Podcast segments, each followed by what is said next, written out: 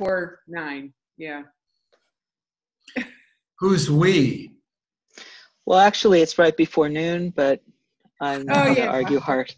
Yeah. And Ingrid, you're there. Yes, Ingrid. Ingrid and Shannon and I and Annie and today Nicole joined us. Whoa, that's why you guys are all smiling. Anybody who's not smiling, you should join those guys. Seriously. what what you said you did the 333 rage and then 333 fear? Yes. You ended with fear and you're smiling. Can you- Yes. can you explain that? Yes, because it makes it it clears it all out, you know, it it allows me to um take care of myself and and oh, and you know what I realized this morning is that my fear comes from a lot of my fear comes from my dad. And so, I mean, I kind of I knew that, but it was really prominent this morning and I took on his fear for me and I carry that everywhere I go. And so it's like, oh, so it's it was like letting go of that when I, you know, when I was great when I was mm. doing fear. Good work. Jeez. Oh, Who's with Anne Chloe? uh, you have to identify yourself now. Okay, muting myself. Here we go. Okay. D- go ahead. I'm Sofia Magdalena. Wait. Oh, yeah. Got it. And we have just been in a three week tunnel of transformation of Expand the Box, Possibility Lab, and Evolutionary Lab. And we are just, but we are smiling too. But we Yeah. are smiling too. Being done and smile. And Pontus was there for part of it. How's it? How's it going, Pontus? Can you say it again? Uh, yeah, I was there for the first week. I've Oh, been I'm not. Oh, integrating for two weeks now. cool. Thank you. Who who else can we hear from? God, you guys are really smiling. Who else can? we- Jennifer.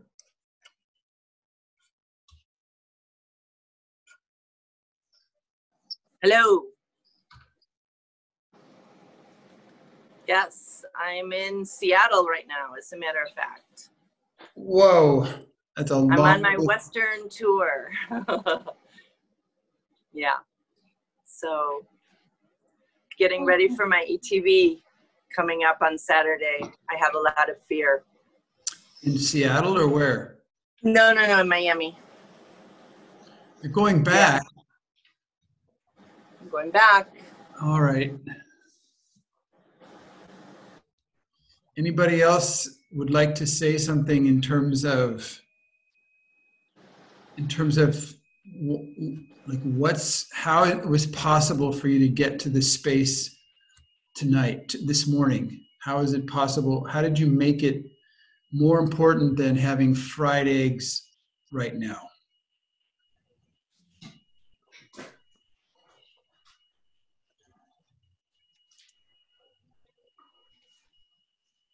I have a, an answer to that. I, I'm uh, making uh, decisions about everything on my calendar, uh, and uh, I've been feeling quite overwhelmed because there are many possibility management things. So, uh, part of this is designing calen- Calendly because I can't figure out when I have spaces. And on Google Calendar, I there's say an option that to say like busy or still open, so I can tell Calendly uh, whether I can actually uh, whether Calendly will actually schedule during this time. And I just now, uh, a few minutes ago, w- looked over this one and is like, I'm busy. So All there are two. There's uh, two virtual events uh, designed by other people. On one on Monday and one on Friday that that uh, anchor my my time now. What's the Friday one? It's uh a uh, Zoom meeting uh, uh, by Zoom uh, professionals uh, called No More Bad Zoom. It's a networking meeting. Wow. Well, Yeah. If if it's the same level of importance as this study group, it must be kicking ass. it is surprisingly so. I, I've never uh, had such a, a useful networking meeting. Great. Yeah. Great. Thank you. Thank you, Shannon. Go. yesterday I participated in Amanda's and Scott East's um, Sunday PM team. We did an experiment. It was the echo.mystrikingly.com spark, where you write for 15 minutes. Well, it's supposed to be 30, but we did 15 in silence about what brought us into this space. And it was interesting, all the shares. And, and it was interesting to realize that Zoom and COVID and pain brought us into this space because Mm. Echo served us. And it was beautiful to see how the pain brought us what we needed. And and the pain brought us love like just so much love i, I don't want to i don't want to say too much because i don't want to ruin the experiment for anybody but it was really beautiful to see all the coincidences that happened so that we could all be together in this moment in this small now Hmm. and this time for me is non-negotiable Me too. yeah. Thank you. I see Joseph is here. Hello, Joseph. Hello, everybody. Do you want to say something? Ah, quite in a kind of a liquid state in after our session together, Clinton, and I'm still uh, having started a lot of things after the P Lab, kind of digesting uh, all the initiatives that I'd started before, and now I need to um, kind of um, get a kind of a focus, not to eat too much of the good stuff at the same time, and to find the right the right uh, doses of challenging, of experimenting, and and doing things. Good. Good. Thank you. Sounds super. Like a, uh, you know, each of us has our own uh, practices that are that develop over time, and I've been thinking about it lately. How there's different different degrees of approaching this our practices. And when I'm when I'm feeling like it's enough or it's a lot or something like that, it, t- it tends to be my practices that I, I set aside. I mean, sometimes, I mean, most of the time I still brush my teeth and floss my teeth, but there's times even when my gremlin just slides in and says, that's enough. You know, that's enough. and uh, I listen, you know, and I don't know how good that is. I was thinking, I was making a list in the evolutionary lab about what makes my life ordinary instead of extraordinary. And that what makes it ordinary is when I skip practices. When I skip whatever practices, it makes my life ordinary. And so I, I have a new impulse or a new motivation, a new enthusiasm about uh, going going for practices even when it, makes no sense to my box or to my gremlin or to my physical body or or whatever because because of the extraordinariness that can come from that it's not the only thing but Mhm. who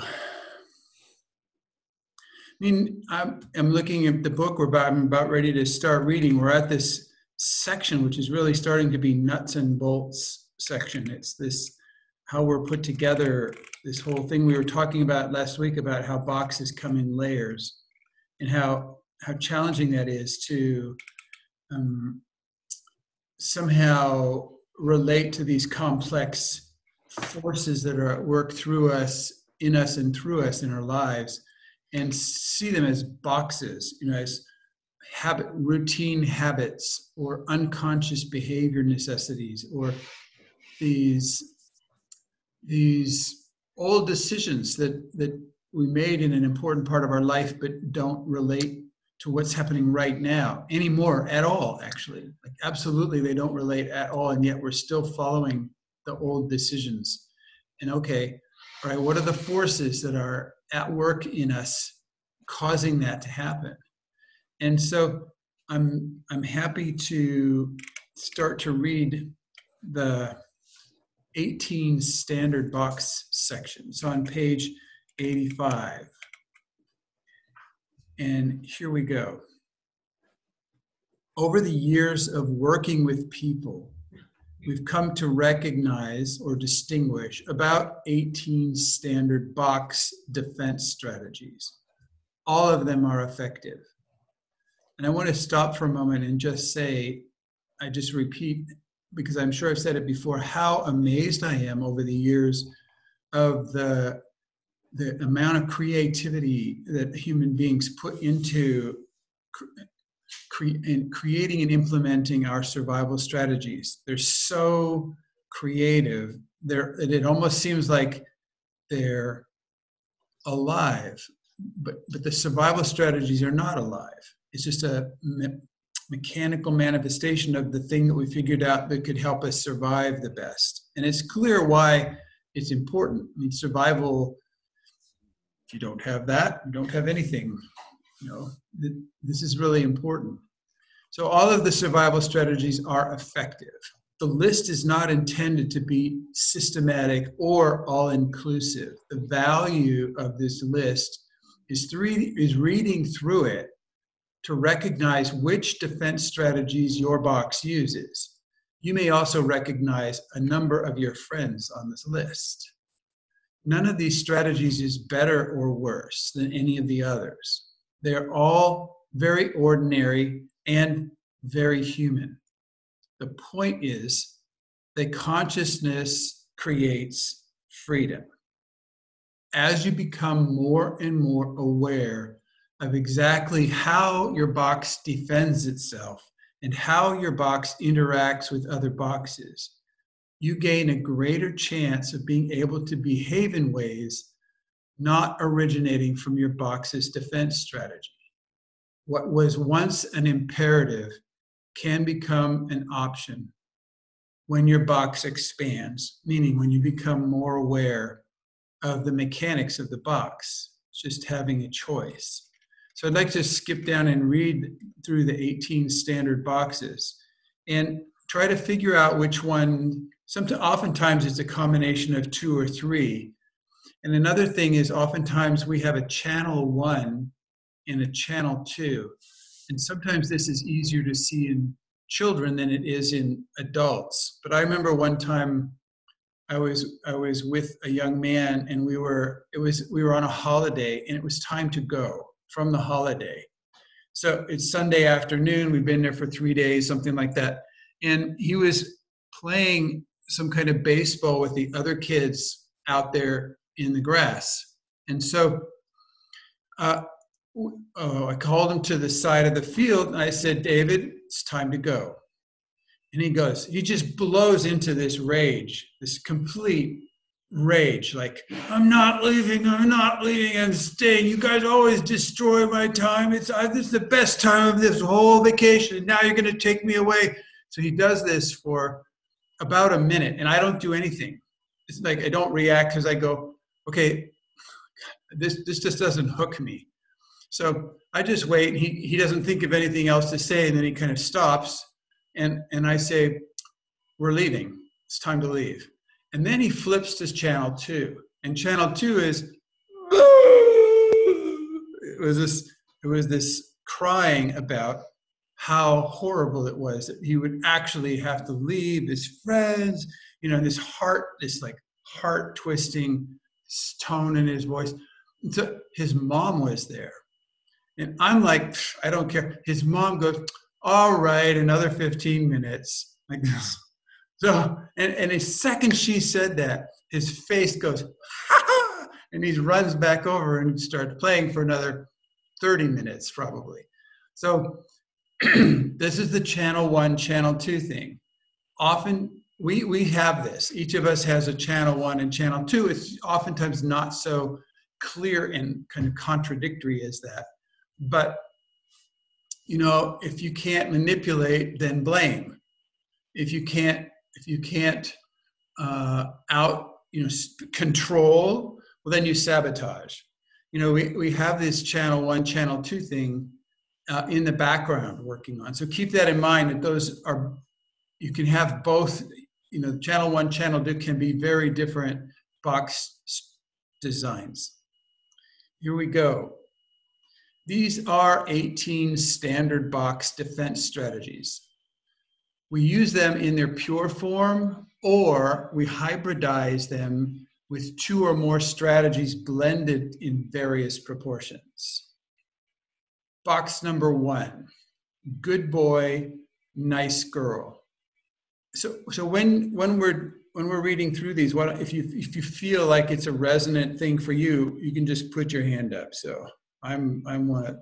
This is where I was. Our highest purpose is to be recognized as being right and good.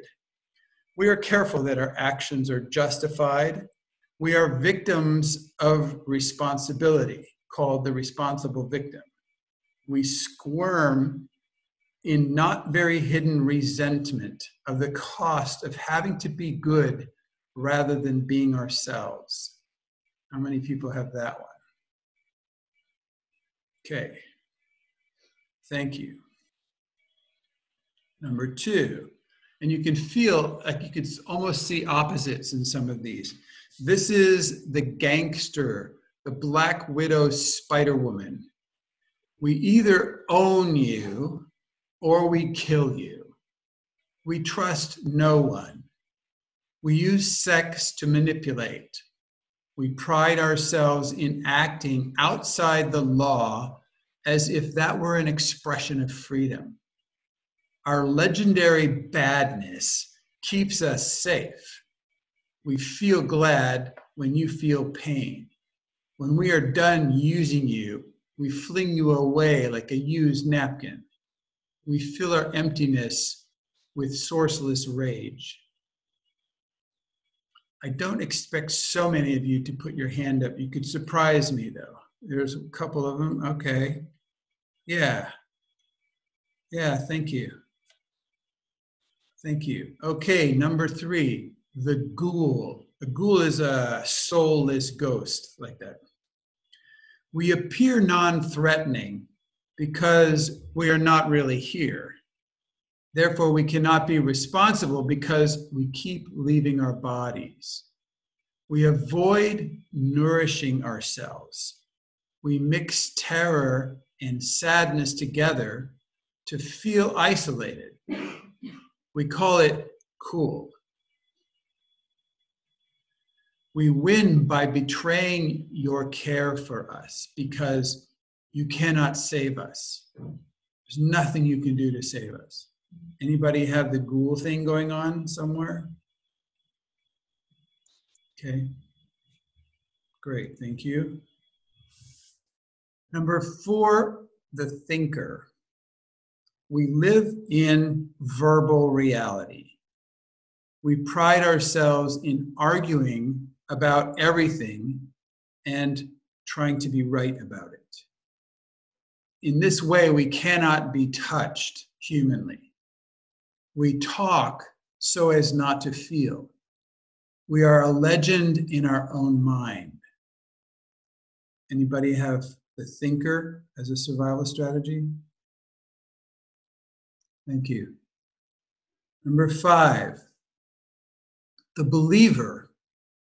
We create a position based belief system where we are right and we are special. Through being righteous, we avoid the pain of being so alone. You get that? We fill ourselves with this righteous feeling, and then we don't feel so alone. We use flexi speak. Flexi speak is uh, using general terms so that we don't have to be specific. We're not committing to anything. It's a very clever way of speaking that has a built in sloppiness that doesn't actually end up meaning anything. We talk in circles and conveniently forget what we say. We are self effacing, meaning we, we act, we degrade ourselves. But for us, being proved wrong equals being killed. So, so it's not okay to be proved wrong because we believe in this thing. Anybody have the believer thing going on? Thank you. Number six is hysterical. We mix anger with fear and, and become hysterical. This, we defend ourselves by attacking everything, especially the opposite sex. So you get that? We whip up this hysteria and just attack everything, especially the opposite sex.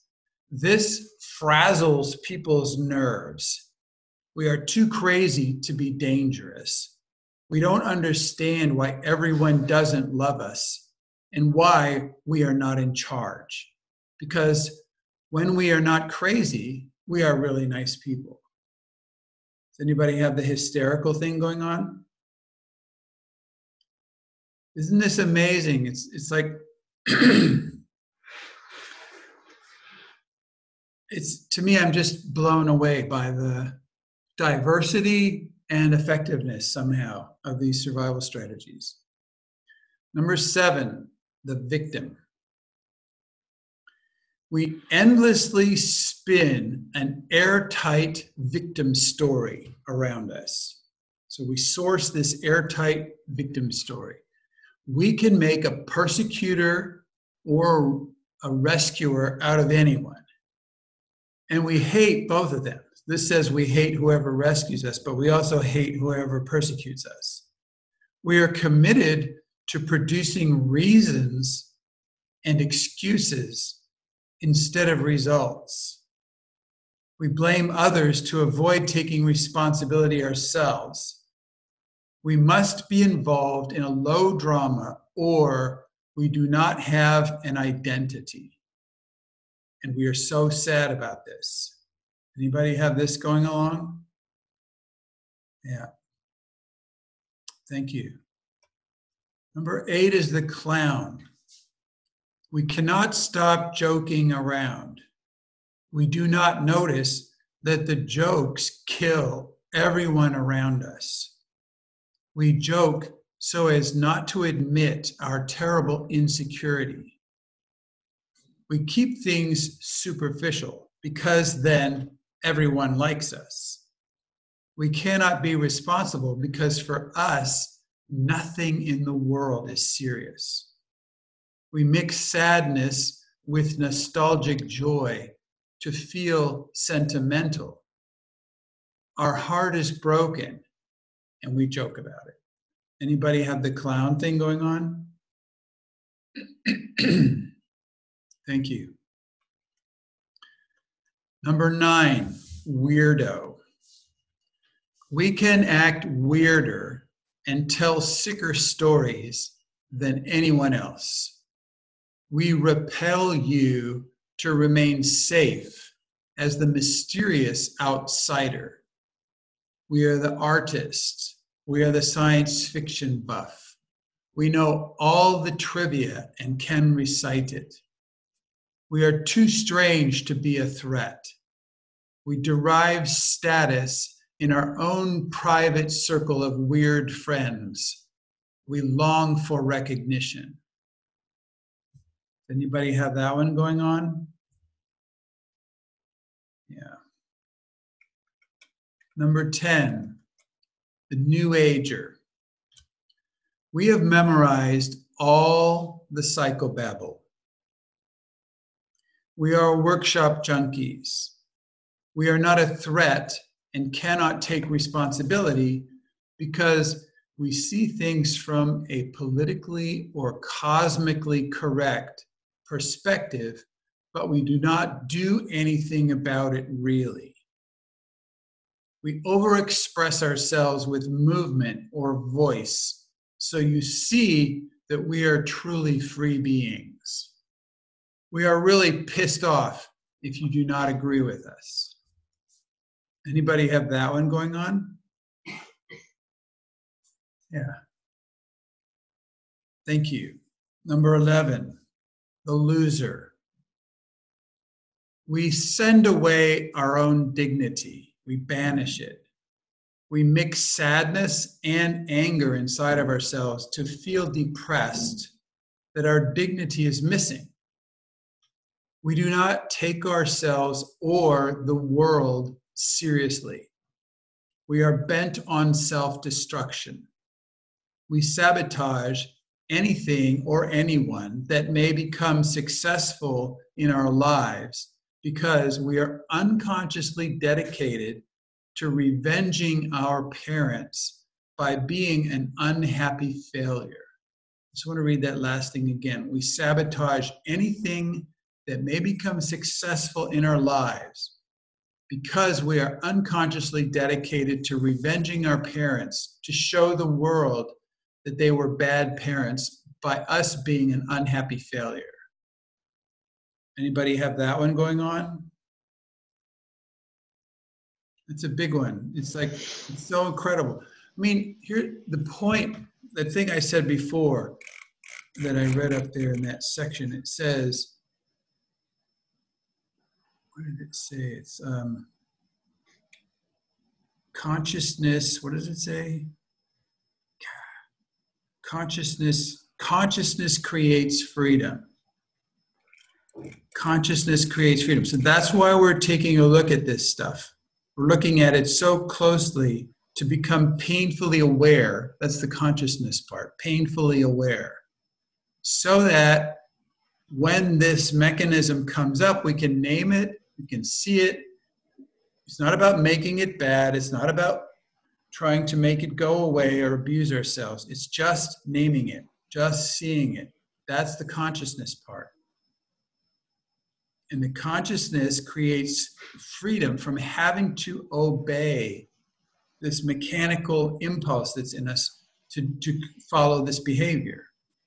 So when you when you're doing this work, when you're doing the possibility management stuff, when you're observing yourself and you notice these things, what happens is you what happened for me anyway is I just it that layer tends to fall off and then I discover the next layer. There's there's kind of another layer underneath and another layer under that. I don't i wouldn't say it ever ends but it it changes it becomes more i don't know somehow less uh, consequent it, it causes less significant consequences something like that so so that's the Go I have ahead. a question. Yeah, yeah. The, this this loser piece. It's it's uh, difficult to like raise your hand. Yes, I'm the loser.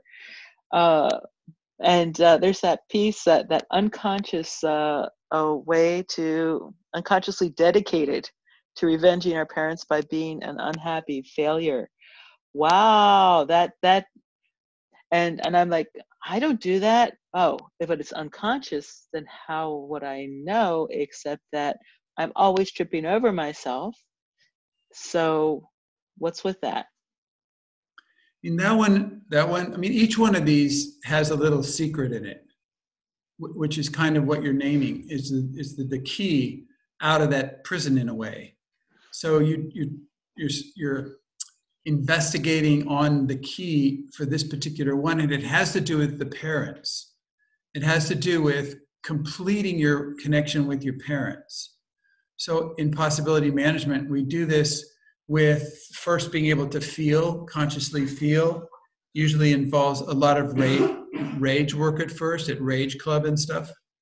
And then it comes to the point of actually making this distinction about not being not being a victim of your parents. It's actually freeing yourself, making the boundary. This is my life.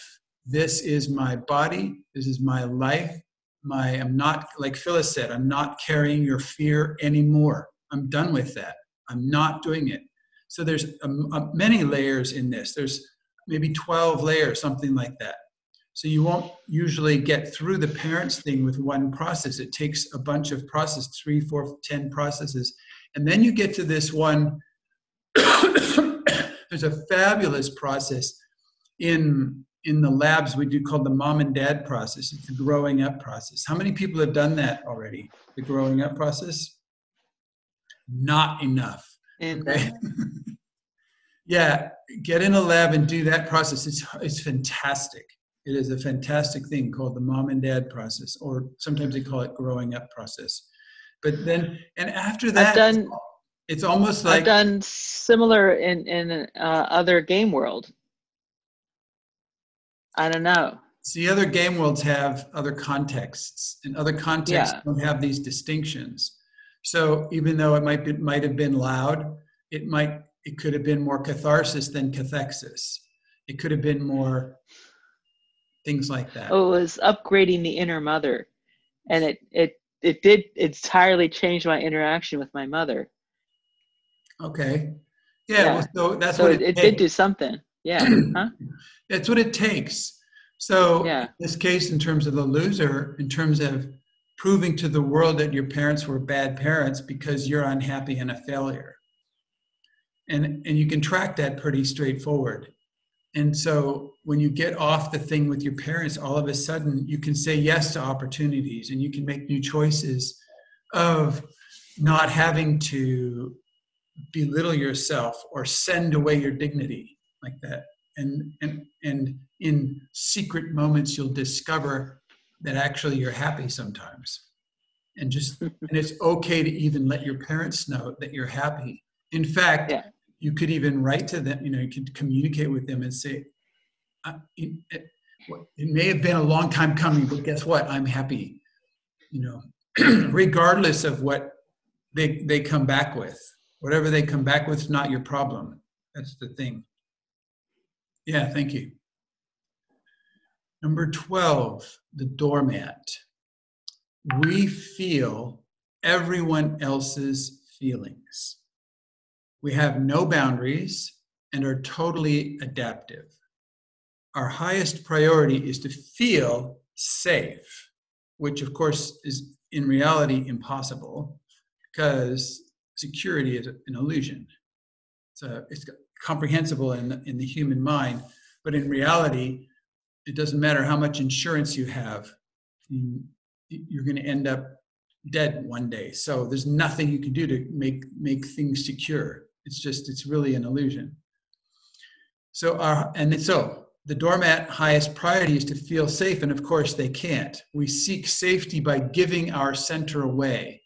Our personal life is minimized and we believe that our brilliant just we, we believe our own brilliant justifications for that our personal life is minimized I mean, because we give our center away we're adaptive all this we live in secret rage that sporadically leaks out and accidentally kills people meaning energetically attacks people and stuff like that anybody have that one going on the doormat thing yeah yeah. Nicole, was that a question or is just your hand up? Okay. Number 13, box number 13, the famous box number 13 is confusion. We do not answer your questions directly, or else we answer a different question than the one you asked. If you get too close to us, we can confuse you too. We live with repressed rage that comes out sideways and hurts people we obtain your confidence and then fail to keep our commitments, thereby entangling you in our low dramas, where we feel most comfortable. We expertly hook rescuers into action, but then have no real relationship with them and also produce no real results. Anybody have the box number 13 going on, the confusion thing? Yeah it's so great. I mean, the it's so great, for example, with this one, to distinguish that you are actually not confused. It's your box. And then the thing, the mechanism, the confusion behaviors will actually go on. They will actually happen but it's like this thing you can have the box over here in your hand being completely confused and you're not. And then so you can relate in a non confused way and let your box do the confusion thing over on the side. And it works, it truly works to distinguish yourself from this confusion box because we've we've seen people change radically in the course of a few minutes for the rest of their lives when they when they understand that they themselves are not confused. It's just this mechanism this confusion mechanism. It's often directed outwards to try to confuse other people but it also works confusing yourself. How many sorry how many have the confusion thing going on again? Yeah. Thank you Number 14, rich and beautiful. We do not have to listen to you because we are superior. Appearance is everything. We do not actually participate or take risks because we could lose our status if we made, if we made a mistake. Losing status equals death. We are hollow and lonely because of our shallow connections to people. We dare not acknowledge our emptiness, emptiness or our facade will crumble and we will not know who we are. We dare not acknowledge our emptiness or our facade crumbles and we will not know who we are. Anybody have rich and beautiful going on? Yeah. And I'm poor. What, say it again, Nicole. I have this one going on even though I've been living on low income my whole life. you know, I, I I spent my teenage years in Los Angeles, uh, not far from Hollywood, and this rich and beautiful thing was so thick. It was hugely. It was it was uh, scary. It was scary how big that one was. Number 15, one of my favorites, sneaking.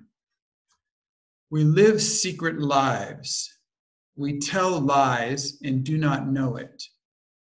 We look nice on the outside and hide secrets on the inside. We experience shame and self loathing we feel most alive when we mix joy with fear and take risky gambles. We arrange our lives so that we are naive and get repeatedly betrayed. This justifies our continued distrust of the world and it justifies our sneaking. Anybody have the sneaking thing go on? Yeah, I used to have that big time. Thank you. Number 16, the power hero. We are too tough to care. We cannot tolerate being unnoticed. We demand front stage territory or front page territory, but cannot hold the responsibility of that. We surround ourselves with followers. We are terrified because if we cannot be the hero, or the quote unquote leader, we are worthless. And then we sulk and we go away cursing and we plot new ways to get power. Anybody have that one? I think that would work in a hierarchical situation or a, a, a corporate situation quite well. Number 17, the bomb. If you touch us, you will die. We have a very short fuse. We threaten to blast you with unholy rage if we do not get our way. We lead with a loud mouth, although our promises are worthless.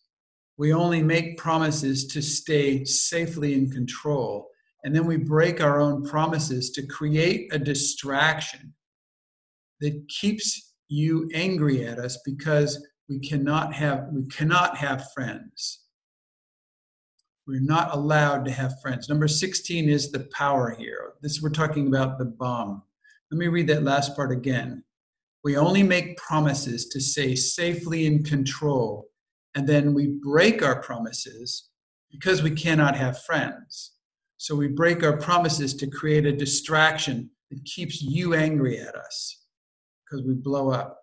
Our hearts are caged in barbed wire. Any of you use the bomb to stay safe? Yeah, thank you. Number 18 is the actor. We're always looking for a new identity.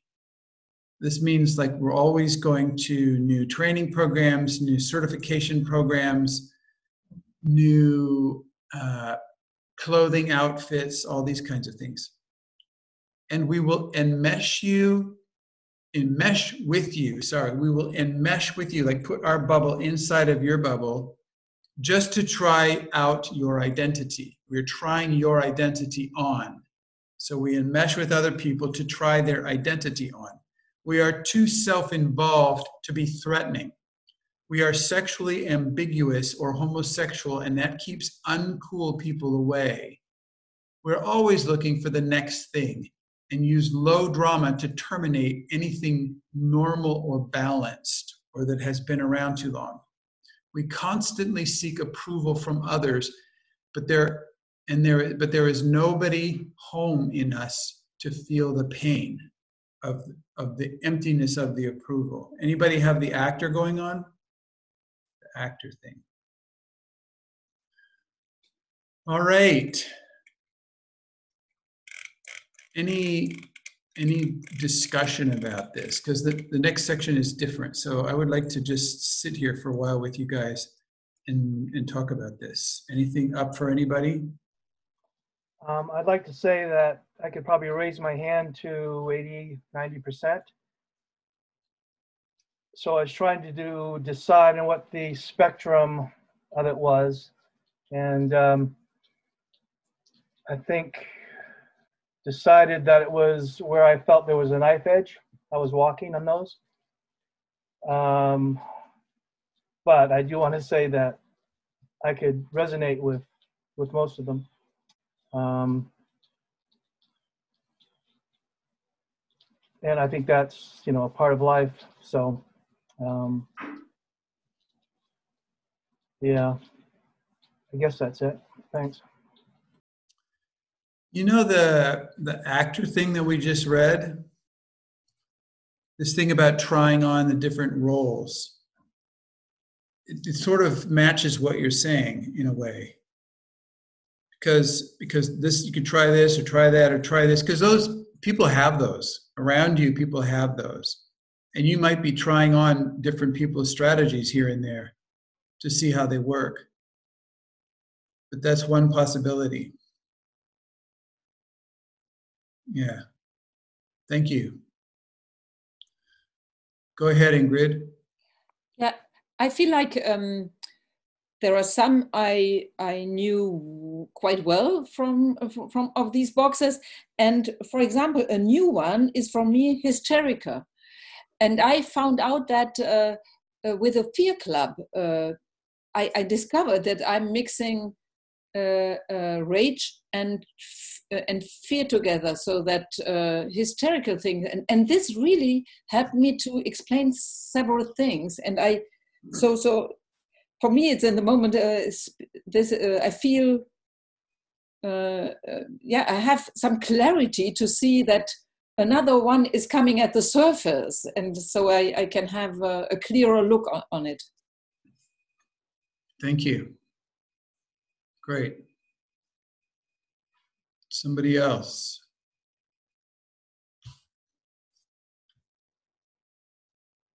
I can't see all your hands, so if you have your hand up, just start talking.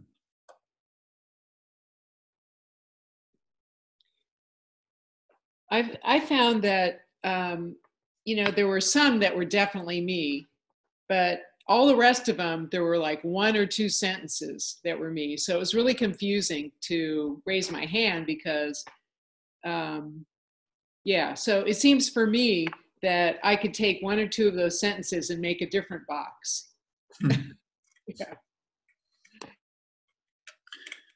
Hmm, what i what i've noticed sometimes is for example the good boy, nice girl, for example, will not associate with some of the darker ones or the weirdo ones or or some of the the confusion ones or the rich and beautiful.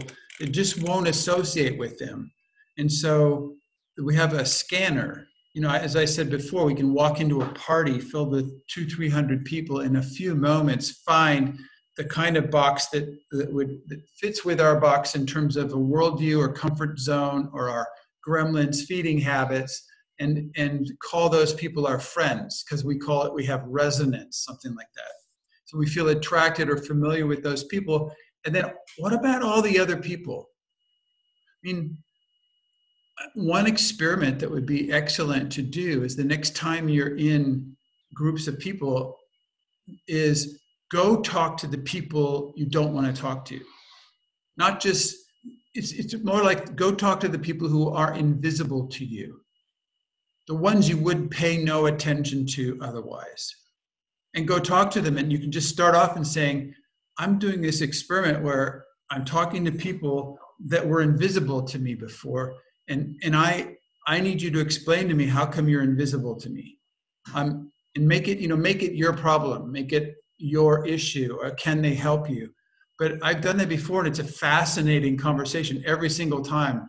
It's a mind blower. So i really encourage you to do that you know for the rest of the year. You know christmas coming up lots of parties. You know you go to your friends and the people who who let you like you know the ones you're familiar with.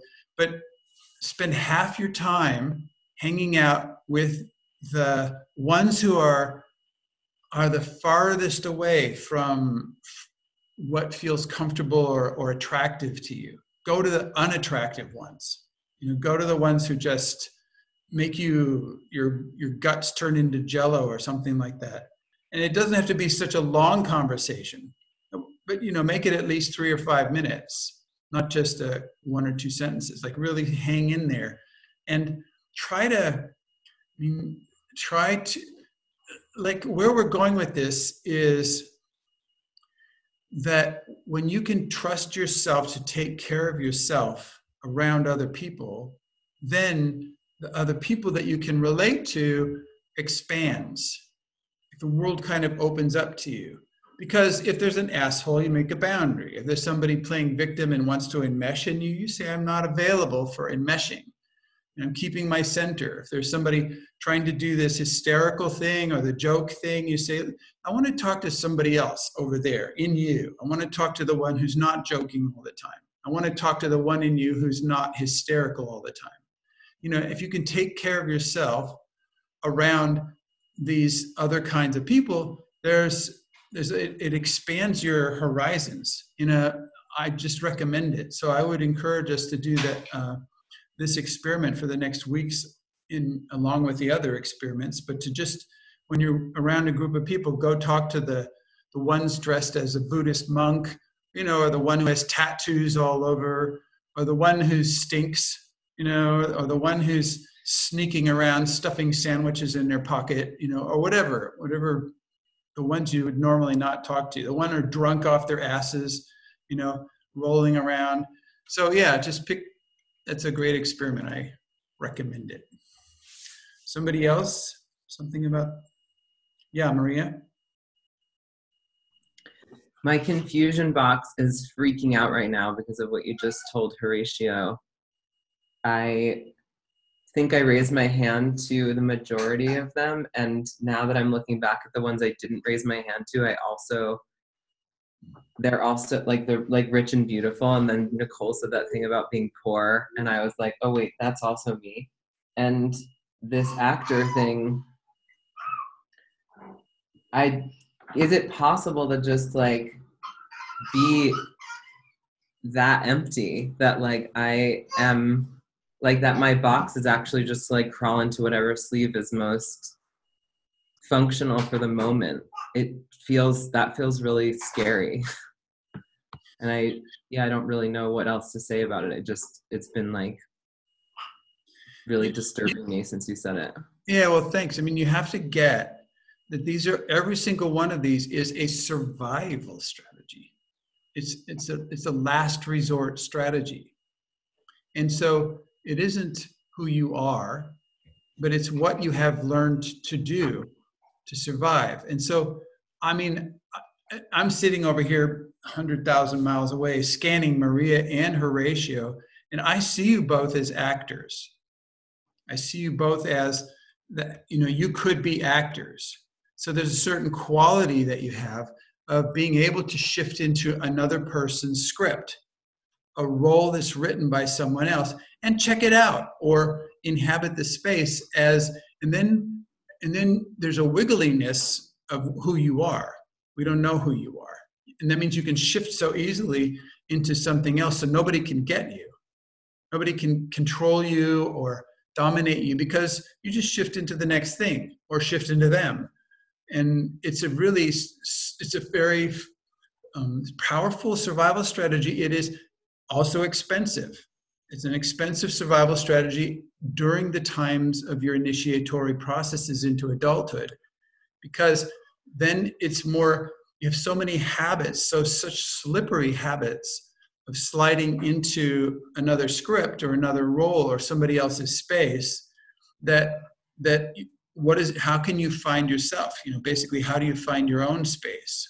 How do you make it so that that that becomes not your habit anymore i mean it's just as it's just as as strong as for example the sneaky one the liar who's who's lying and doesn't even know they're lying or has no respect for communicating with anybody about anything because then they they know and can control you. So if you're if you need to sneak then you're looking one direction and walking the next or putting one face on your face and thinking another thing. So this it, these are difficult habits to overcome or transcend or transform and that's our work. That's the that's the work of it. Maria are we going to say something else about that?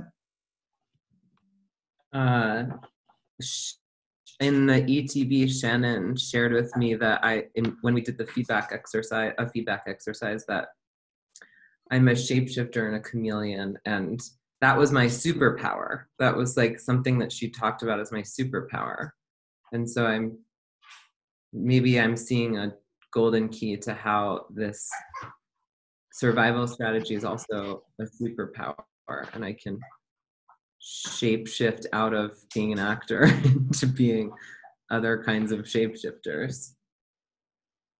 Yeah, yeah. The purpose of the shapeshifting was previously unconscious survival, and the purpose can shift into service. It can be, oftentimes, we're not there yet in the book, but the, the exact suffering of our that forced us into adopting a certain survival strategy is the exact training program for what we came here to deliver and it's it's so you know i can say that and it and it oh yeah logical or it makes sense or or not but to consider that the worst thing that ever happened to you in your life how whatever suffering you had or whatever being excluded being abused in whatever way that this is a training program that you designed for yourself to gain the skills and tools to be able to deliver what you came here for. Whoa, this is a story. You know, this is a wild jump. And at the same time, what the hell? Like, why not? You know, you want to be a victim the rest of your life, or you want to be stuck inside these mechanical behavior patterns as if they they're your enemy. It isn't your enemy. You know, this is it isn't you don't have to fight it. It's the way, it's the path. And so this has really helped me, and it helped other people also, is to use use all this awareness, all these distinctions, all these angles, the points of view that we're finding, and and go, okay, all right, this is the way. This was the way I had to learn this. This is the way I got skilled, Maria, in this case, at shapeshifting you know if you if you study truly if you research most indigenous shaman how they got initiated into the shamanic path it's horrible i mean these people have death diseases or were tortured or lost nearly starved to death had some kind of animal eat them half up or some fire burn them over. It's really, if you research the shamanic path, you'll see that this is the kind of initiation it took to awaken them to other realities. And so, in the same way, taking resp- radical responsibility for having put yourself in a situation where you develop the weirdo box or the hysterical box or the shapeshifter, the, the actor box, you know, that that was that was your path. Well, so okay, that's your path, and it and you can make it part of your richness. You can make it part of your uh, history in a way that is a legend making kind of history for about yourself like this was my path.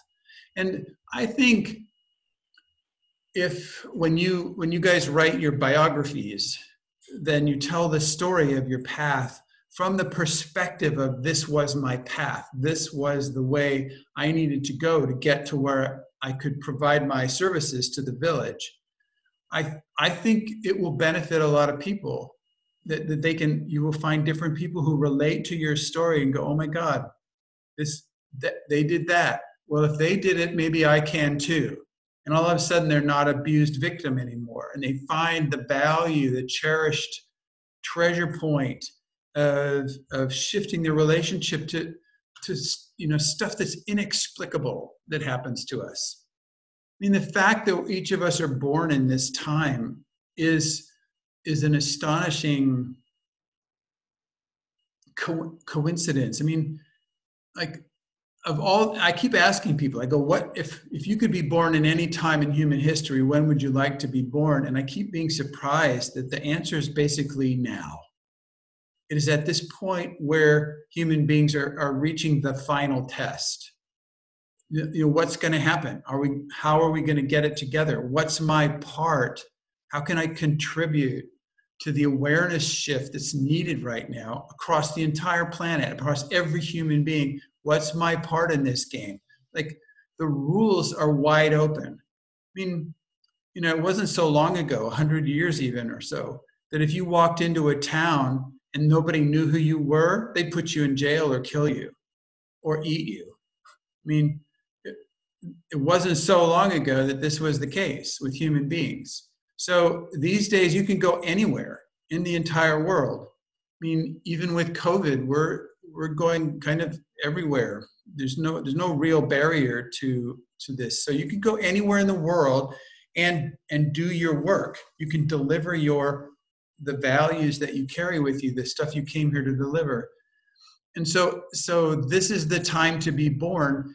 And okay, it's so wild there's so much awareness that is available to be had it's to me it's this like for example i've been noticing how the number of there, there was the number of online conferences is starting to just skyrocket it's like you want to tap into anybody's secret knowledge about anything is online right now in these conferences there's a thousand speakers at this embodiment conference that i was just part of this morning a thousand different speakers and they're decent people. They're delivering their eh, life experience, their you know their um, secret treasures. And so we're doing this now. We're helping each other bootstrap ourselves out of insanity into the next thing, and we don't even know what the next thing is. And so I I think that it's such a rich time right now to make use of um, a, a total gestalt shift of what the deal is. Like, what's the deal? So, and you can do this whole over this overview shift of of what's really going on, and it has nothing to do with trying to earn enough money to live. It has nothing to do with trying to get status. It has nothing to do with living in the right part of town or any of these things at all. It has to do with your village, your tribe, your community has to do with how well can you collaborate how well can you call people out of unconsciousness into this new domain where something completely different from this is possible right now through radical responsibility how can you do that I mean, that's what's up right now. This is what this is the game. And it's the best game in town. It's like there are no rules. There really are no rules. Anything that's slowing you down is coming from you. There's nothing out there slowing you down except you. And so to, that's the importance of, of being able to distinguish your box is your box will say, oh, I cannot do this, or this is not okay, or that's not allowed, or it's too too much for me, or it's bad, or it's good. Whatever the box is telling you is you just put it back in the box. This is what the box is saying. And, and you go, well, I have a box, but I am not my box. I have a box, I need my box, I own my box, and my box has a lot of opinions about all kinds of stuff. And at this point, I don't care much anymore. I've got other things going on. And, and so go do the other things. And the people who are hanging around you because their box likes your box or their gremlin likes your gremlin, well, they'll go find somebody else. When you vanish into an invisible direction that they can't even understand which direction you went in, they'll they'll go find other friends. So don't worry about them. And you can can slip out of the delusion. You can slip out of the the um, fog or the veil that you've wrapped around yourself as a survival strategy, which was meant to dissolve when you were 18 years old or so. It's it's it's time to slip out of it.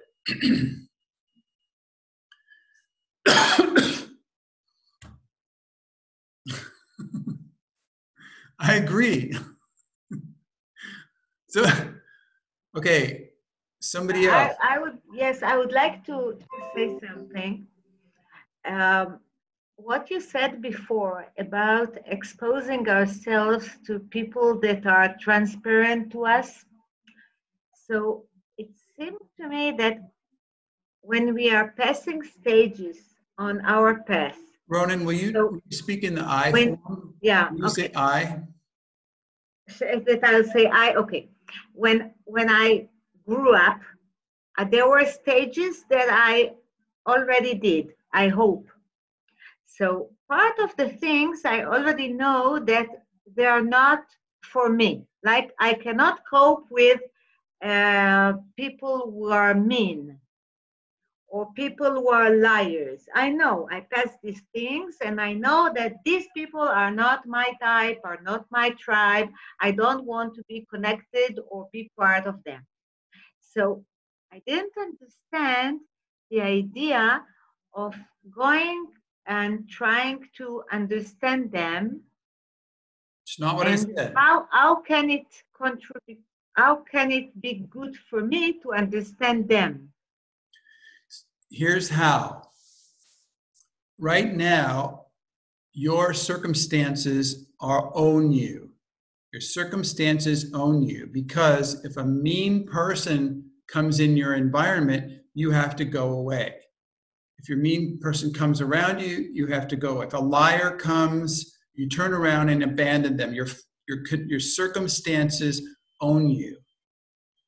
So, what happens when you see a liar or a, a, a mean person and you're able to take care of yourself around those people, then you can still hold space. You can still be centered, grounded, and present, and their mechanical behavior, their survival strategy does not have to cause anything in you you you see what they are. Oh yeah, there they are, box seven, whatever that is, and you go, okay, wow, that's a that's a fascinating demonstration of box number seven. You walk up to them and go, God, how did you learn to do box seven so well? I haven't seen one of those in so long.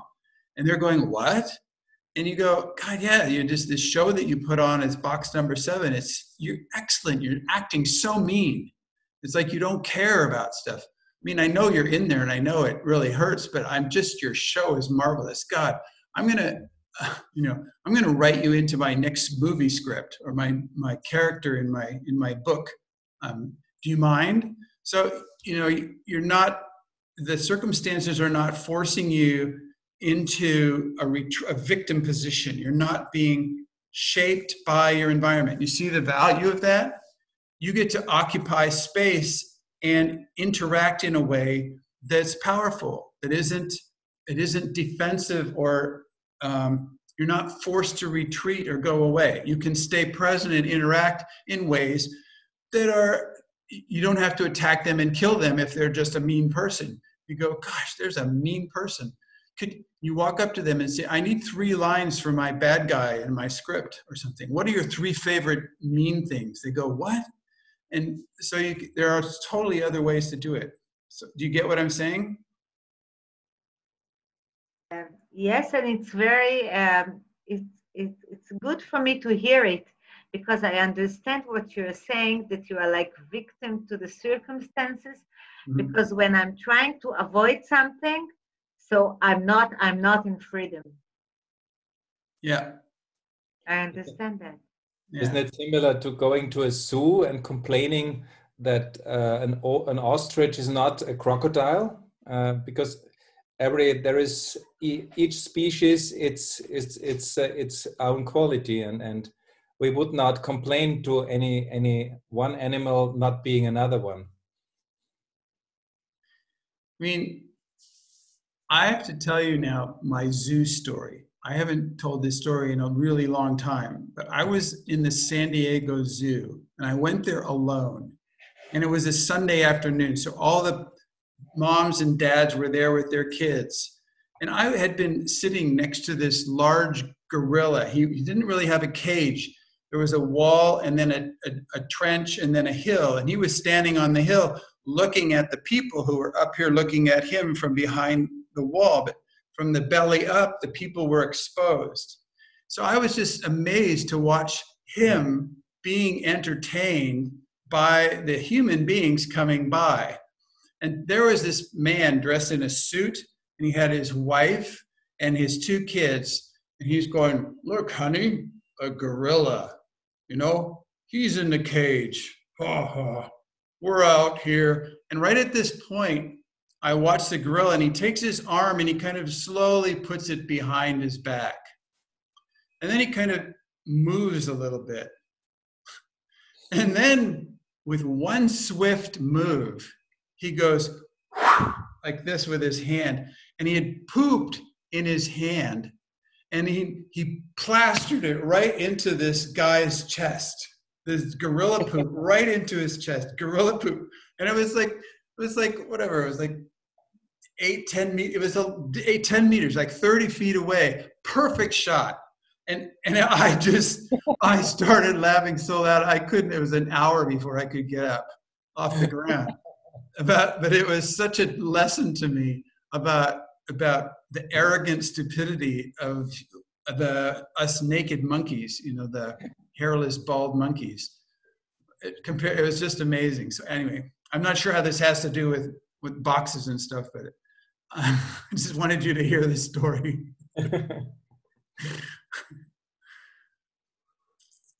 Somebody else have something?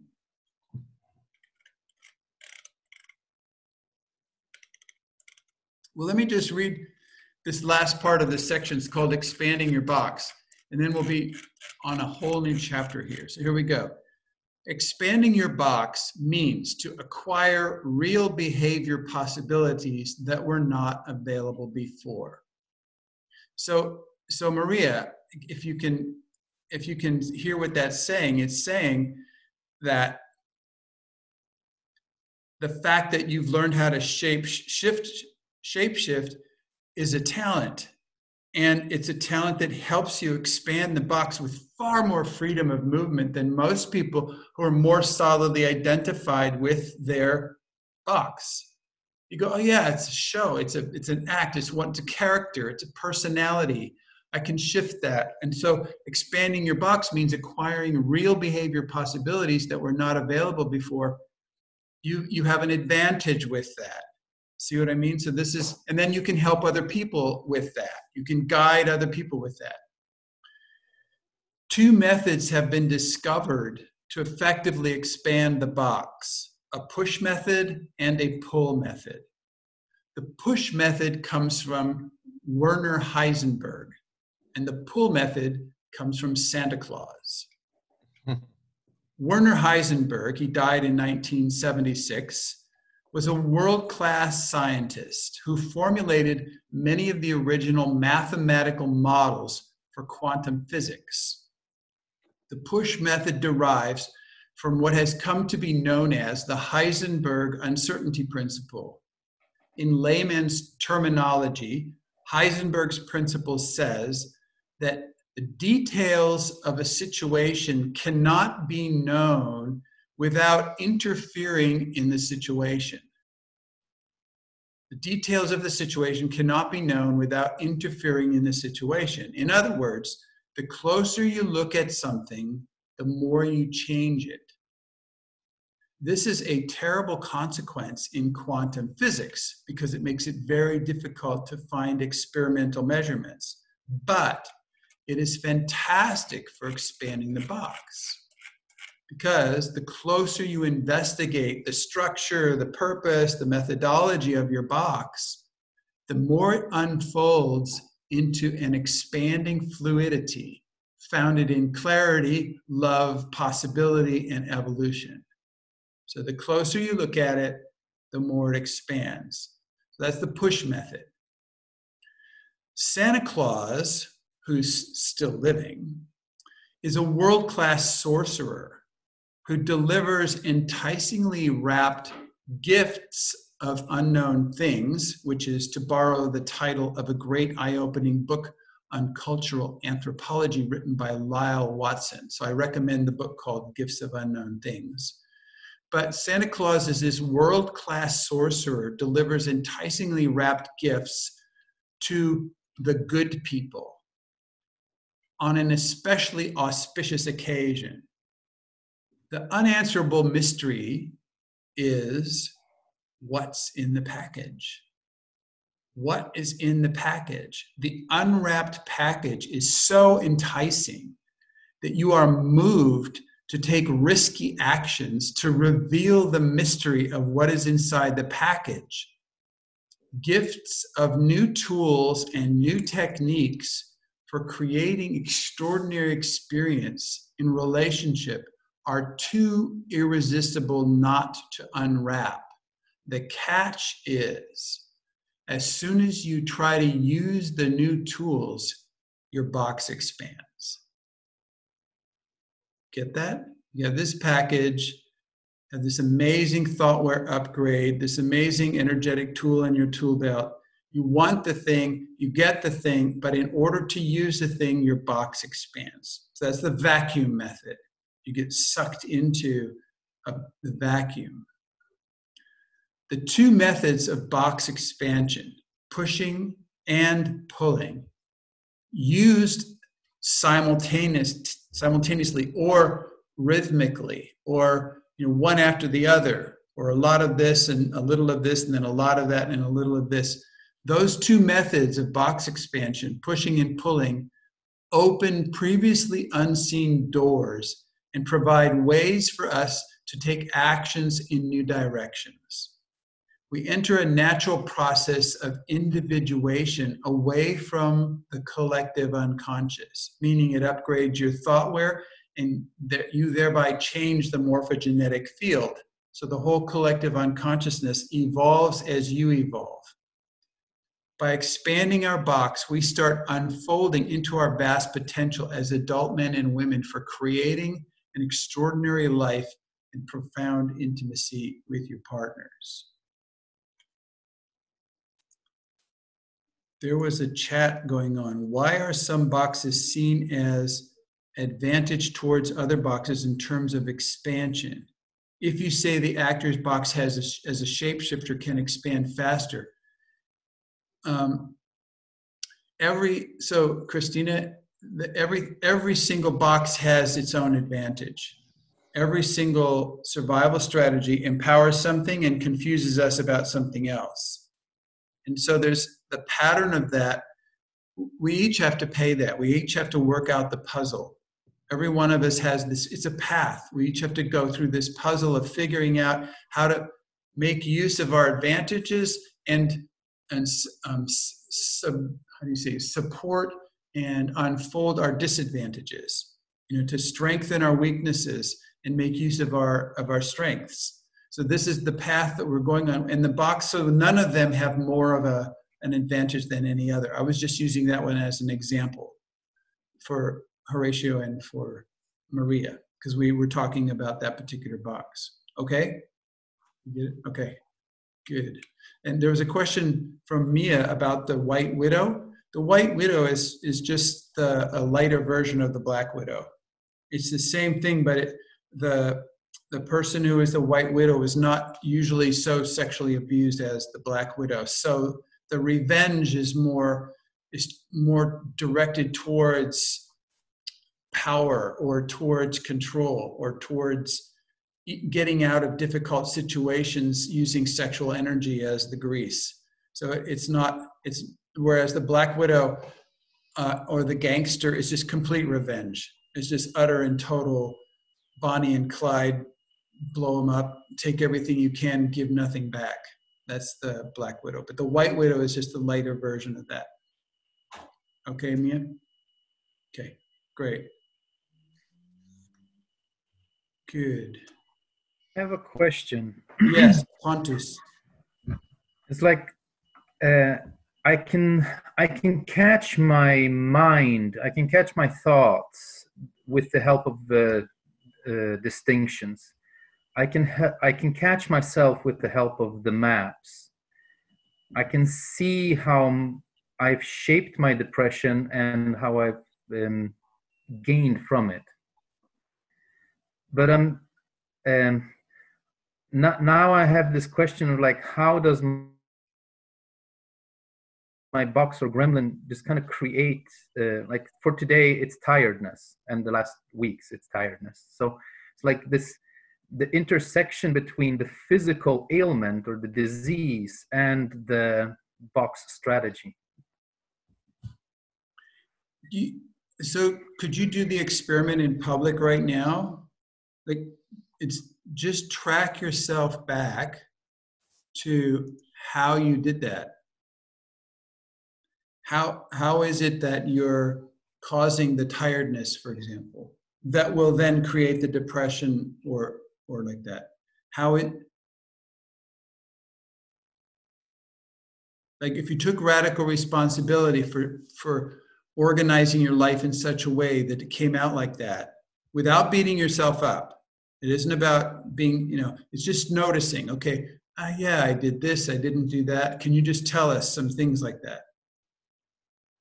Well um no that that's kind of my question. It's like um, I can catch myself, but I can't catch how I'm cre- how where this tiredness is coming from. Um, that, do, you, do you have a yeah. Pontus? Do you have a possibility team where you are? No. You might want to make one. It doesn't take very many people, really, three or four people, and you have a team. I mean, I, yeah. I was in Mallorca. I had three people on my team and I have had the most amazing support and feedback from these people. So it's so it's so much so helpful to have the perspective from the other people in the environment. Like right now, the conversation you just had would take about a half hour, and it would be a very useful conversation. We just don't have like a whole half hour right now to do that. So I would encourage you to make yourself right away, just start a possibility team and put that on the table because you know you can find a bunch of different ways to create the tiredness. I don't know how quickly you are doing your evolutionary processes. Like you you did such an amazing work in the expand the box. It was so it was astonishing. Do you know that? No. okay. Who else was there? Was it was anybody? Amba do you remember him? You remember what he what Pontus did, how he was in Expand the Box? I mean, you were no, he was one of those invisible people for you, right? No, I remember him absolutely. He wasn't visible at all. Okay. present in the space. And this amazing transformation from being a silent man to becoming totally vulnerable and visible and present with his magic gifts. Yes, thank you. I thought you would see that. So I saw the same thing, Pontus. I Really, the same thing. So this would make parts of you tired. Is there's a speed of evolution. So you might need to sleep for a couple of weeks, just a lot, like basically only sleeping. So some people they actually get sick for you know so that they can sleep. But if you get the sense of, of feeling this kind of exhaustion thing, it's basically transformation burn. And you just sleep. And you and really the best thing I, I don't I would recommend this for everybody here before now and the end of the year spend 3 days in bed. 3 days and 3 nights in bed, not reading, not with your computer, not with your phone, not doing anything. Laying in bed, drinking water and just sleeping. And if you don't sleep, just lay there. If you just and you drink orange juice, have fruit, rice and vegetables, and then sleep. And this is this is so necessary. It is so necessary. Human human life in the modern times in these days is overwhelmingly speedy. And then you add on uh, a transformational process like you went through. This is this is you know it, it does something to your nervous system. So just sleep, really. Could you do that, Pontus? Yes. Will you do it? Yes. When will you do it? This weekend. yeah, starting Friday morning. yeah, cool. Get yourself some really nice bottled water. You know, just some really great fruits. Like uh, I don't know if you can get soursop or uh, papaya or you know mangoes or just some fruits that you really love. You know, just fruits around and some rice and vegetables. Simple, really simple stuff. No music no no media stuff no books nothing you just kind of curl up with yourself you curl up on this side and then you curl up on this side and then you, you just that's all that's the biggest action you have drink more water than normal so that means you have to exercise by going to the toilet and going pee but then after that there's no that's it and just tell people just turn off everything say i'm i'll be back on monday something Thank you. how many other people could do that before the end of the year? Three days out. Really, really do it. Really do it. It is so great. It is one of those things. Yes, cool. Okay. I feel glad about that. I mean, no, really, look, this is, I don't know, this is week 25 or something of this of this study group, and we're doing heavy duty stuff in here and it's it's chunking out pieces of your thoughtware and rewiring stuff, you know, and shoving it in a different way and vanishing it. And we're, this is what we're doing, and people are sharing amazing, precious moments in our lives where sh- these things are being shared. And so, um, this even just this group is significantly uh, ele- um, transformational in in its ele- in an elementary level. So, so do not pretend otherwise. This isn't just a happy hour. It's also a sad hour and an angry hour and a scared hour, like that. Thank you, Pontus. Somebody, and, and Amba, thank you for such a clear description of, of Pontus's work. I, I was touched exactly the same way. So thank you. Amber was there for all three weeks, just to let you know. This is not the same Amber that existed before. It was wonderful to, to get to hang out with three weeks and go through, because the expand the box level is the is the Hinayana level of work. It's sort of beginning practice, and then the lab is Mahayana level, and the and the evolutionary lab that we just finished is the more the Vajrayana level, the the magical parts, the finer details, and so to go through this all three spaces one week after another this is a significant journey. So and amba made it with flying flying colors as we say. Doris did you have your hand up? Yeah. Uh, to me came up a question when you mentioned uh, you can expand your box looking at the survival strategies and your things. But then I, I realized they get much bigger then and sometimes you're like stuck or i'm like stuck in in in some parts of and sometimes they are very very like wow more i have a look on more it's it's this is expanding no and yeah that question came to me but it's getting then so big. What? What? Right. That's right. It does get that big. Hmm. you know and the question is what if it's really like that? What if you don't have to be a victim of that? What if you don't have to be so bored with life that you watch tv series on netflix that you're so busy experimenting out there in the world with people that that your life is better than netflix? What if that happens? So give give it a chance. Give it a chance.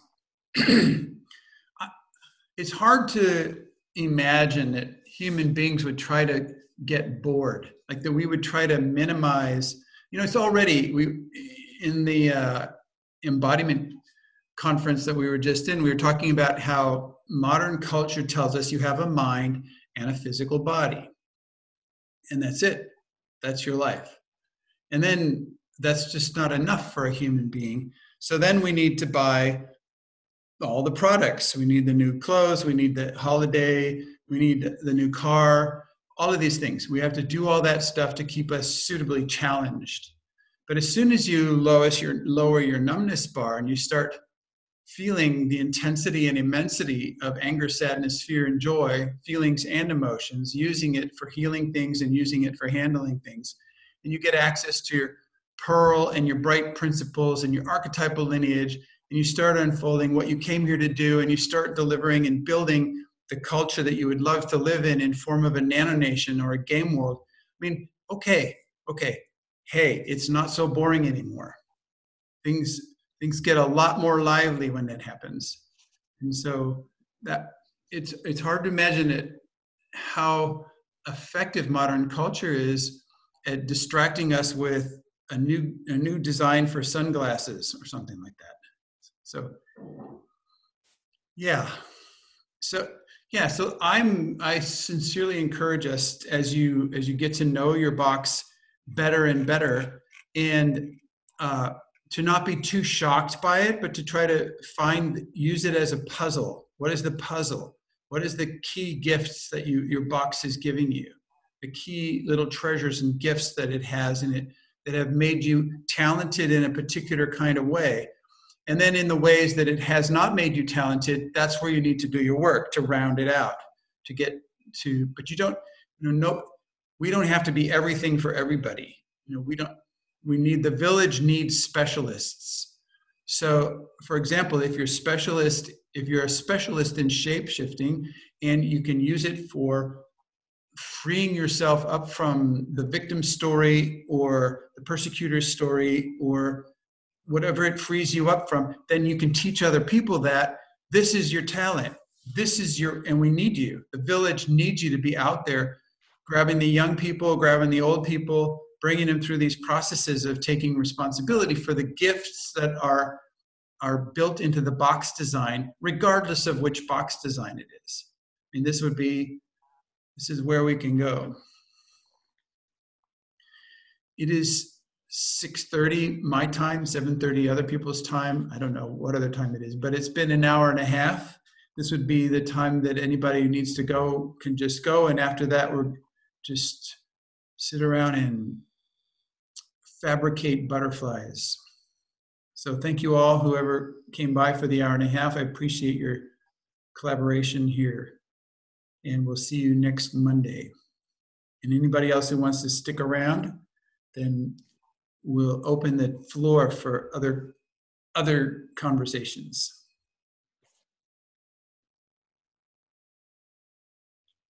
Joseph, was it your hand up?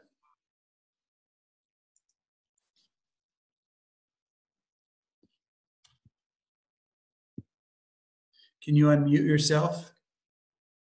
Here, I, I have the power to unmute you, I think. Yeah, ah, okay. I have to leave this time, sorry. So see you, see you next time. Okay, bye-bye.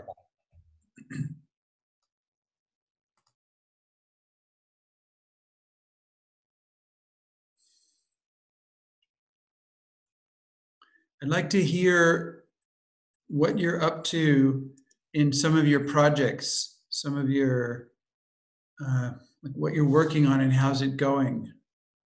Like Mark, you have a bunch of stuff going on. I'm pretty sure that Callista, you're working on some stuff. How's your book writing going? Nicole, I know you're up to something. How's it going?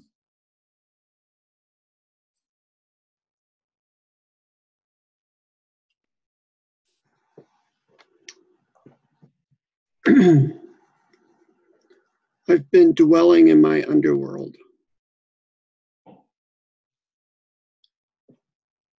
And I'm accepting my responsibility for my entire life, including what happened to me when I was born.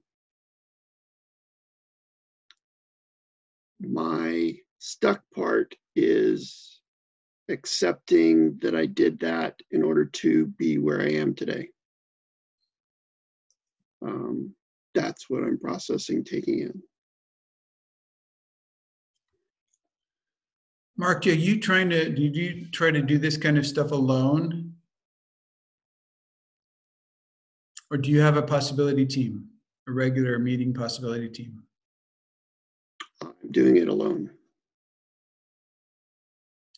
Is there any way you'd be willing to try the experiment of holding space for, for example, an online possibility team or a, a local possibility team? the connection to a village is Wait. broken for me, and I don't know how to get that via the online stuff. You don't know how to get the what? Connection with village.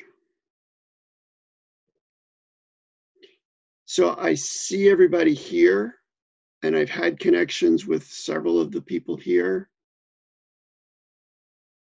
and I'm still not in a village. I don't know how to make that the village. It doesn't work for me yet. Have you tried it in a small group?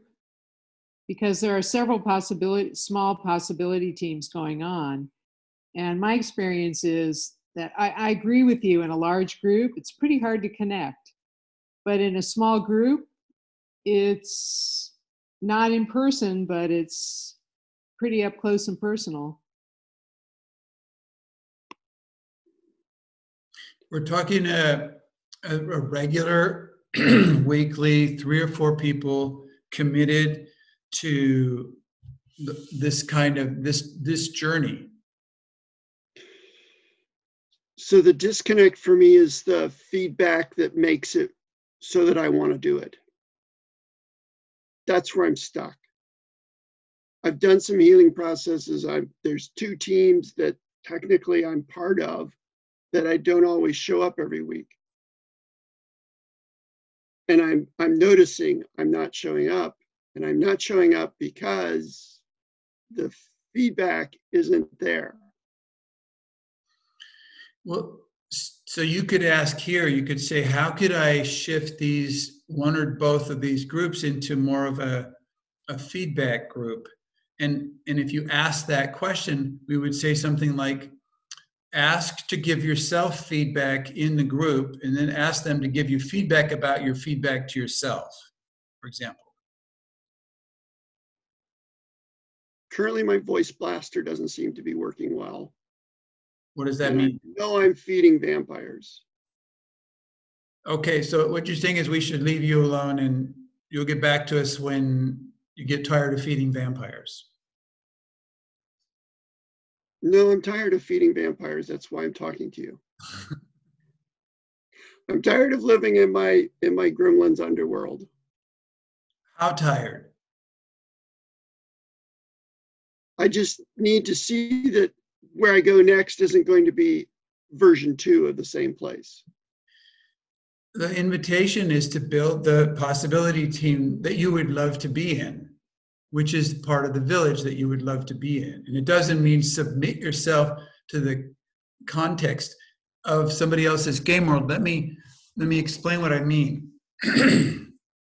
we figured this out a few weeks ago at this Schloss Glarisegg, which is an eco village in Switzerland. And we were there. They called us into an annual session for, they call it intensive days. And so we came in and we, we heard, and Chloe and I, and we heard, we heard their description of their confusion about the context of their game world. And the confusion was at the was so deep, it was at the fundamental level, it was at the very deep level. And so we drew this map. It's this map of population and levels of responsibility. And so you have how many people are at what level of responsibility. And so you can divide responsibility up into five segments. You can have no responsibility or avoiding responsibility. You can have child level responsibility, adult level responsibility, high level responsibility, and radical responsibility. There's five different choices. So what we said is, here's the deal. There are five different eco-villages. How many of you sign up and register for the eco-village that tries to avoid responsibility? Nobody put their hand up. Okay, how many of you want to sign up and register for, participate in the eco-village that has child level responsibility at its center? One of the women put her hands up. Already there was people in the game world who wanted to have the game world centered on on child level responsibility. Well, this, you know, my mind was going, eh, okay, we kept going. How many people would like to sign up for it's a different game world now, one that's centered around adult level responsibility. Five people put their hand up. How many of you would like to join the, the game world that high level responsibility, seven people put their hand up. How many people would like to join the Eco Village at radical responsibility? Five people put their hand up. So they were inhabiting four different eco villages, four different eco village game modes in the same piece of land. This creates horror. It's a horror situation. And it's easily rectified. You just put this map up and you you just here's your game world and mark you decide which level of game world you're going to you're going to build. So which one would it be? Which which of the five different possibility teams would you be in? And be careful which you answers the question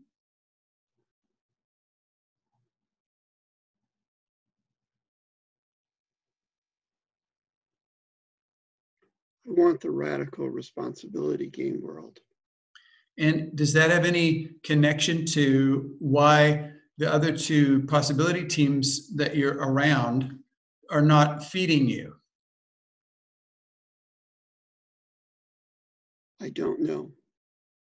So then you could check. You could say exactly what I said to you here at each of those possibility teams and say which to which of these five different possibility teams have you subscribed to?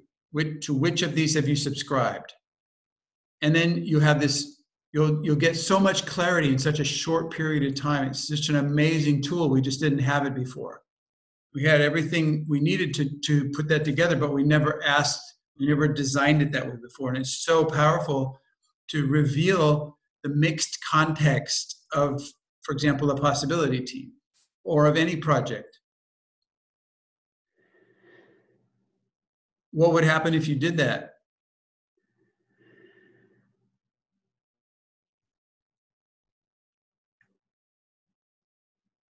Well, hey, we don't know what would happen. God, you say exactly. Uh, we don't know what would happen. So, what, can you report to us next week what happens?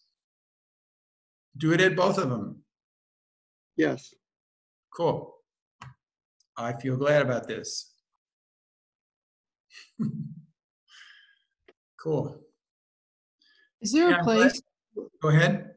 is there a place where each of those levels of responsibility is written out, laid out? I'm sure, but it's not coming to my mind right now. You mean just the graph of the of that? Yes. I mean, I can send you the the map. We've done it in a lot of trainings. You you want you want to see the? I the probably map? have it. What? I probably have it then. I can probably go back and look. Yeah, but I can. Do we have? We don't I have. also see the map. Okay, so I'll put it in the WhatsApp group. I'll put it out there, and then you'll have it.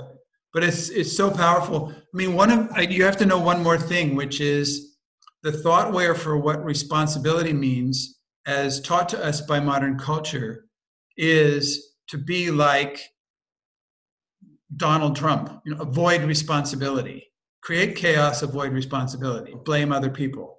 So this is this is the co- responsibility in modern culture is a burden. Whoever is responsible has to pay. You know, you get punished. If you're responsible, you get punished. And so the whole relationship to responsibility in modern culture is neurotic. It's it's insane in a way. So, but if, if you're going to use this map of the population with level of responsibility, you have to upgrade the thoughtware about what's meant by possibility, or excuse me, by responsibility. Because so um, upgraded thoughtware about responsibility is that if I am responsible, I get to choose. If I'm responsible, I am at source. If I'm responsible, I get to create. If I'm responsible, I get to celebrate or evolve or play. I get to I get to be the one at the front. I mean, it's like at the edge. So if I'm responsible, I'm sourcing how it unfolds. So then that's what it that's the new thoughtware. So you have to add that in or else people always people go to the old definition of responsibility. So I'll put it in the uh, WhatsApp group and we can check it out. Cool. Shannon? Yeah, I, I remember seeing that map recently, and we were there was a we were confused about the distinction between adult and high, and I was wondering if you could share that with us. Yeah. Adult level responsibility is fair, meaning I will do my share and you do your share. So there's an expectation involved in there that fairness is equally perceived or something like that. So there's a, a loophole at the level of adult level responsibility, and that is that things should be fair. So somehow you have to work it out so it seems fair. High level responsibility is a little bit beyond fair, but it isn't all the way radical. Like in, in radical responsibility, there's it's unconditional.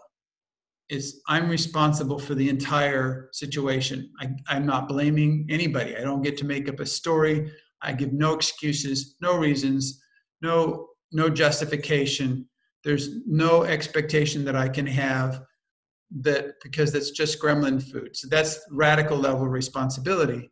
So high level responsibility has a few more of those distinctions than adult level responsibility, but not as much as radical responsibility. So it's a kind of a fuzzy place in between radical and, and adult.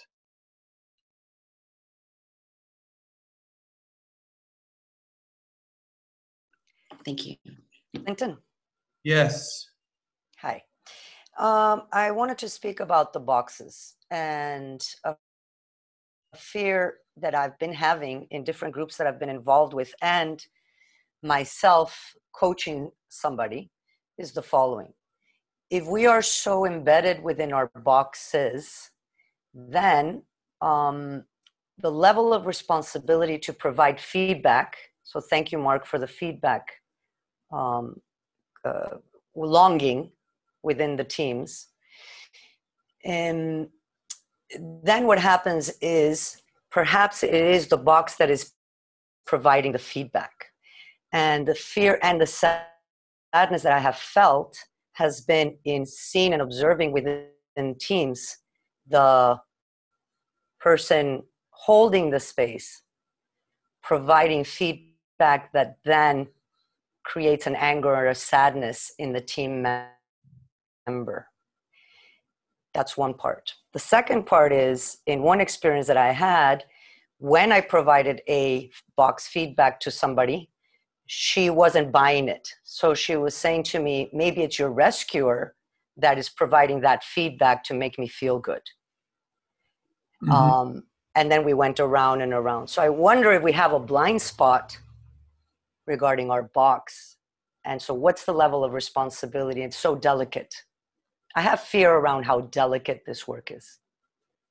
I agree with you about that. I'm typing I'm typing a website name here called Vacuum Learning, which and I'm going to give you another one also. And the other one is it's called two two rapid learnings. I'm pretty sure that's what it's called. Two, gosh, I should check for just a second. Give me one second and I can check. And yeah, two rapid learnings. And where are we here? No, excuse me push the wrong button. There we go. So it's called Two Rapid Learnings. And the reason I'm telling you this is because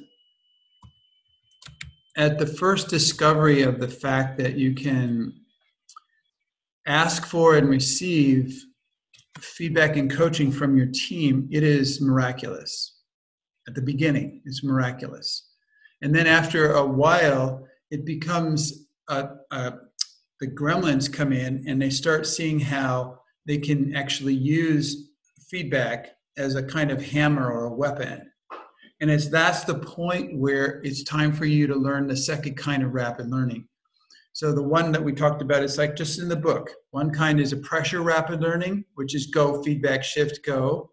And the second kind is a vacuum rapid learning. It's time for your people to learn the vacuum rapid learning. So the vacuum rapid learning comes in as a question of true inquiry. Could you please explain to me how a person such as yourself would think that it would be okay to come late to a meeting? How is it for you that coming late to a meeting is just totally fine? Just talk to me about that. And so what will happen is you will get three levels of, act, of answers back in this process. So you have to remember the map of the three levels. So the first, the first level you get back is a reason. You get back an explanation, comes from the mind. So you ask, okay, how could it be that you would come late to the meeting? And they would say, no, it was my car. I, I, I needed to get air in the tires and put some gas in there. And I just, there was a line at the gas station, so I was just late. Okay, that's the reason. And you go, yeah, that's what I really want to know is how how would that be okay with you? How how would you build a a life for yourself where it like the way that we're relating to each other it's okay to come late. So, so the second level is they assume that you are attacking them. So they will attack back. So you get this that the fact that you didn't believe their reason means they're in they're in trouble or something that you attack them so immediately they will attack you back and what you do is go ah we're at the second level down in their underworld so then you go how great we're on course and then you go you go one more time and you go but how is it really for you what i'm i'm trying to i'm trying to be with you i want to work with you i want to live with you i want to be partners with you and i'm i i'm how is it in there? What is it like inside of you that that is okay for you to come late at a meeting like that? And what happens if you when you get to the third level is all of a sudden they go, gosh, a feeling comes up. Feeling or an emotion comes up in them. And then the real stuff comes out. And it's just gold.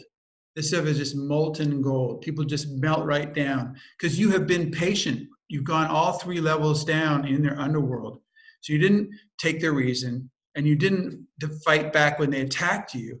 You're just present with them and listening and truly curious. You actually do want to, you open this space in you to hear what it's like inside of them to, to be in a world where they can break their time commitments and make people wait and how what is it like in there? And it's it's horrible in there actually.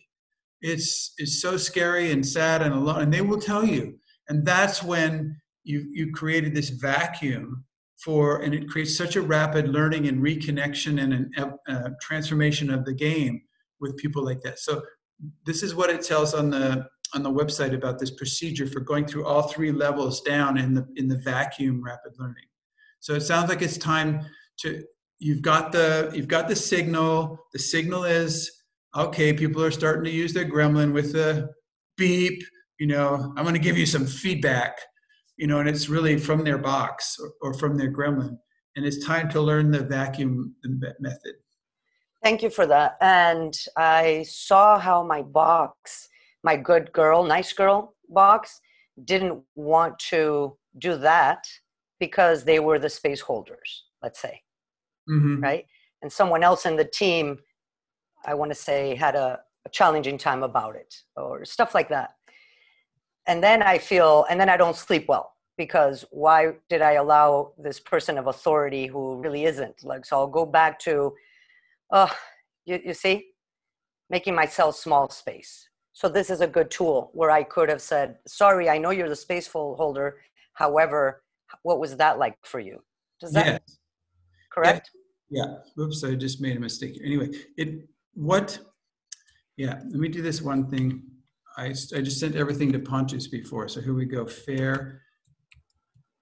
What you've got here is an unfair situation Mm-hmm. Where they're the space holders, but you're the one taking high or radical level of responsibility. So I mm-hmm. put the, the third website in here for everyone.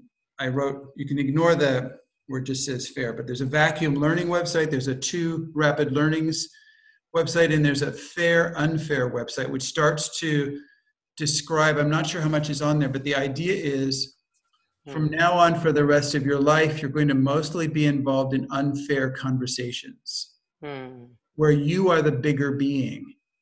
Mm-hmm. And why? Why should you do it? Because you can. And they cannot. You can get off it. They cannot. You can create nonlinear possibility. They cannot. You can help them when it's not even your job. They can't even help you when it is their job. So it's an unfair situation.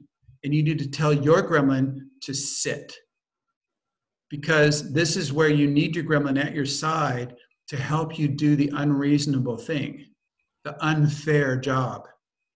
And this is where magic happens. You can do this. This is where the magic happens. And you know what happens is a lot of times nobody thanks you. A lot of times nobody even sees what you're doing. It's invisible. And the thing, but the thing is, it works. So, as the sorceress, as a wizardress, your point is, your purpose is the outcome. Your purpose is what is the whole, what is the final outcome? You're the artist, you know, moving stuff around to create the final outcome, and it's not fair. People don't know what you sacrifice to not feed your gremlin, to not get the egotistical reward. Nobody claps for you. It is not fair.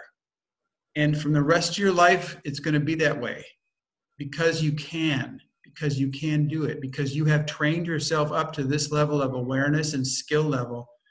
It's, and that's why we have this, this conversation here. This is a meeting of the witches and the sorceresses and the wizards, and we sit around and we talk nuts and bolts, and we appreciate each other's company with respect and love. And just we can admire each other. And and this is where you need to get your food. And when you're out there you won't get it. You won't get the appreciation and the respect. And it and and it's your job to get off it to drop the drop the expectation that they're going to see what you're doing and, and applaud you know and thank you. Just forget it. Yeah Thank you, Clinton. yeah Thank you. Thank you. I think this would be a good time to come to an end for this meeting. Next, next time we come together, we have a whole new chapter, chapter five, we're only on page 89. One of these days we'll get past 100. And it's the section is called Some Amazing Things About Having a Body. So there's great stuff in there. So have a have a good week. Have enjoy your experiments. Take care of yourself and get your possibility teams together. And we'll talk to you next week. Okay. Thank you. Bye, everybody. Bye bye. Yeah. Thanks for all your communications in the channel. That's great. Bye bye.